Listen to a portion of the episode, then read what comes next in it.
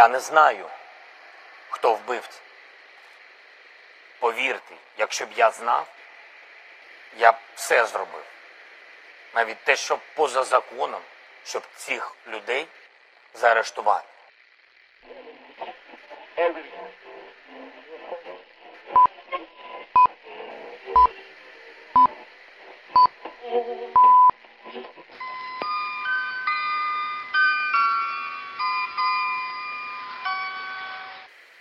Доброго дня!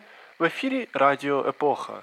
Робимо вигляд, що нічого незвичайного минулого тижня не відбулося.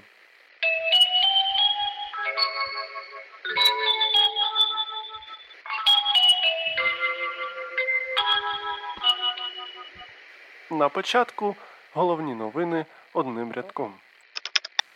Помилилися поверхом. На початку минулого тижня ЗМІ повідомляли, що до мера Києва Володимира Кличка завітали працівники СБУ. Але пізніше стало відомо, що силовики прийшли з обшуком до квартири поверхом нижче. Нардепа від ОПЗЖ Віктора Медведчука, підозрюваного у держзраді, все-таки можуть відправити під варту. Апеляцію про зміну запобіжного заходу для підозрюваного подав прокурор. Тим часом зворотню апеляцію на домашній арешт подали адвокати Медведчука. В результаті суд залишив нардепа під домашнім арештом. Верховна Рада звільнила міністра охорони здоров'я Максима Степанова. Його замінив колишній головний санітарний лікар Віктор Ляшко, який вже пообіцяв, що протягом літа в Україні проти COVID-19 провакцинують 5 мільйонів людей. У межах глобальної ініціативи COVAX Україна отримала ще понад 122 тисячі доз вакцини Pfizer проти COVID-19, а Міжнародний банк реконструкції та розвитку надасть Україні 90 мільйонів доларів позики на боротьбу проти COVID-19. Колишній мер Добропілля Андрій Аксьонов, який має російський паспорт і підтримував ідею незаконних референдумів, під вигуки ганьба склав присягу нардепа. Аксьонову довелось робити це з місця, бо трибуна була заблокована. Президент України Володимир Зеленський вдягнув традиційну російську косоворотку і привітав українців з Днем Вишиванки. Дизайнер косоворотки пізніше заявив, що косоворотку пошили за давніми зразками українських вишиванок з Дніпропетровської області. Канадський суд визнав терактом збиття літака МАУ поблизу Тегерана. В Києві пройшов марш трансгендерів, головною вимогою якого було виключення діагнозів, пов'язаних з трансгендерністю з переліку психічних захворювань.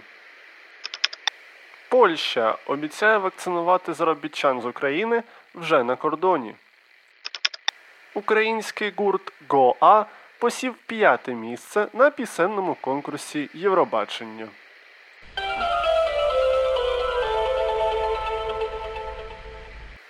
До інших новин. Президент України Володимир Зеленський дав прес-конференцію за підсумками двох років президентства. На ній Зеленський відклав обіцяний перед обранням кінець епохи бідності до моменту, коли посадять усіх олігархів нагадав про свою одержимість попереднім президентом та вже традиційно розмито відповідав на незручні питання стосовно правосуддя та Арсена Авакова. Колишній комедійний актор не втримався від жартів. Зокрема, запевнив, що голова його офісу не бере хабарів, а Олег Татаров професійна людина. Також, не дивлячись на те, що трохи раніше Зеленський назвав себе гарантом Конституції, президент пообіцяв зробити все можливе, в тому числі поза законом, аби посадити вбивць журналіста Павла Шеремета. Вже після прес-конференції журналістка телеканалу Прямий, головним інфлюенсером, котрого називають Петра Порошенка, запитала Зеленського, чи вважає президента Росії Путіна вбивцею. Не дивлячись на те, що журналістка поплахала Зеленського відповісти так або ні, той сказав, цитуємо, Через ваше запитання завтра 100 людей можуть вбити на Донбасі. Що б ви робили? До побачення. Кінець цитати. Експерти Радіо Епоха зі зради дають прес-конференції Зеленського 7 балів зради з 10.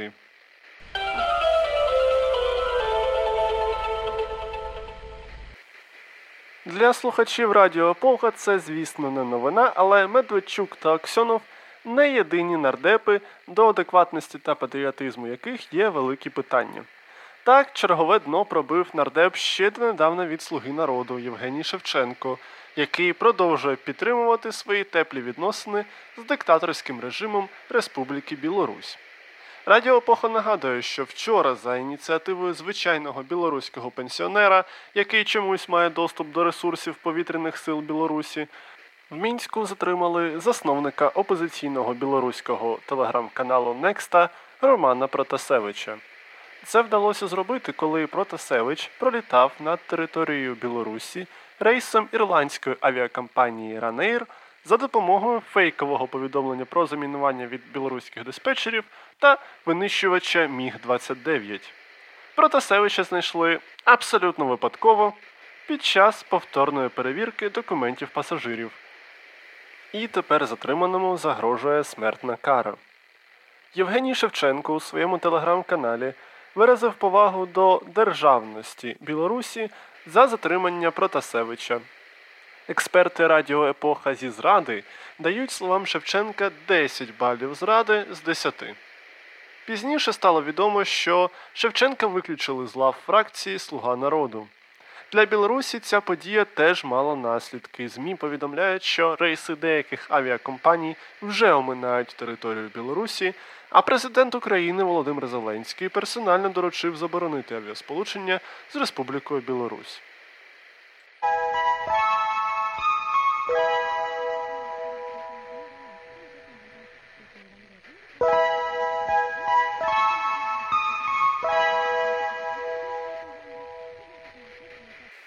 Далі в ефір Радіо Епоха повертається Василь Полянський з новинами тих європейських країн, над якими літаки ще не бояться літати. Доброго дня, шановні слухачі! Вас вітає Європейське бюро Радіо Епоха. Сьогоднішня новина буде особисто для наших слухачів з Парижа. І я маю на увазі не село Одеській області, а саме столицю Франції. Я сподіваюся, що там дійсно є наші слухачі. Е, Отже, з 25 по 29 травня будь-хто бажаючий за попереднім записом в інтернеті зможе отримати дозу вакцини Pfizer-BioNTech у Версальському палаці. Саме таку цікаву акцію вигадали у Франції для залучення широких верст населення до вакцинації від COVID-19. Е, Щоправда, якщо порівнювати Францію з такими країнами, як, наприклад, Україна, швидкість планової вакцинації у Франції досить велика. Е, Наразі там вже майже 40% дорослого населення отримало хоча б одну дозу вакцини. Отже, ми з вами, українці, можемо лише помріяти про те, що коли-небудь у Маріїнському палаці у центрі Києва кожен бажаючий зможе отримати дозу вакцини від COVID-19. Такі були новини на сьогодні. Дякую за увагу. З вами було Європейське бюро Радіо Епоха. Нехай щастить і не хворійте. До побачення!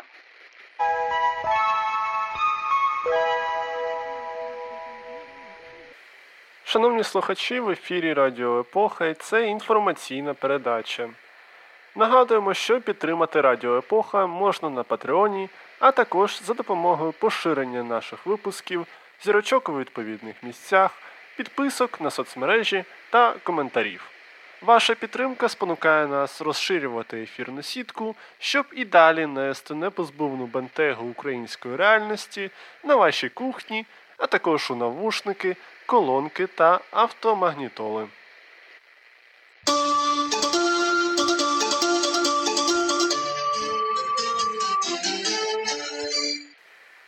Спорту. Як і у футболі, справжня романтика кіберспорту живе у нижчих лігах та непрофесійних турнірах. Так, в одеському кіберспортивному клубі Skill минулого тижня у дисципліні Counter-Strike Global Offensive зійшлися команда школярів та команда пенсіонерів. Радіо Епоха підкреслює, що під пенсіонерами не маються на увазі кіберспортсмени, яким трохи за 25, а справжні літні одесити. Середній вік гравців команди Молода гвардія становить трохи більше за 75 років, а найстаршому гравцю 78 років і 8 місяців. Гравці познайомилися на безкоштовних комп'ютерних курсах у березні і пізніше вирішили зібрати склад з дисципліни CSGO. Грою проти школярів зацікавилися представники Національного реєстру рекордів України, і гравці молодої гвардії отримали пам'ятні дипломи. До речі, одеська команда не єдина така у світі. Counter-Strike Global Offensive є популярною онлайн-грою серед старшого покоління, і у Європі навіть проводяться турніри з цієї дисципліни для літніх людей.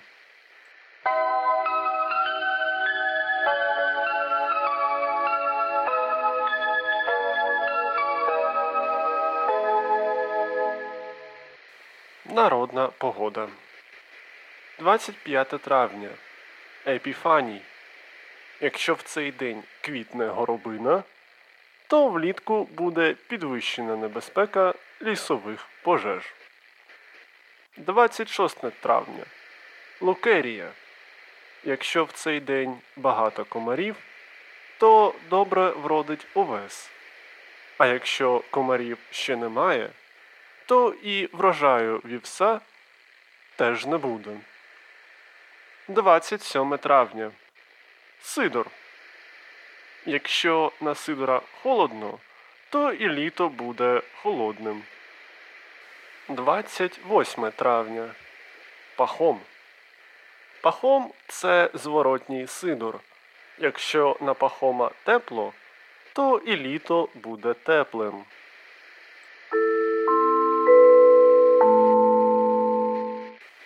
І наостанок подія тижня. 24 травня народився Боб Ділан, гітарист, співак, композитор, поет та лауреат Нобелівської премії з літератури. Ділан творив переважно у жанрах фолк, кантрі та рок, а найвідоміші його твори залишили невід'ємний та переломний вклад у музику ХХ століття. Боб Ділан був і залишається однією з ікон музики. Авторитетний музичний журнал Rolling Stone поставив Ділана на перше місце в списку 100 найвидатніших авторів пісень усіх часів, а також назвав його композицію Like a Rolling Stone найкращою піснею всіх часів в аналогічному рейтингу 2011 року. Той же час інше профільне видання Blender поставило Ділана на перше місце в списку 50 рок геніїв. Справжнє ім'я музиканта Роберт Аллен Цімерман, а бабуся і дідусь Ділана по батьківській лінії емігрували з українського міста Одеса до Сполучених Штатів Америки, рятуючись від єврейських погромів 1905 року. Ділан відвідав Одесу у 1985 році, де, за словами радянського поета Євгенія Євтушенка, шукав своє коріння.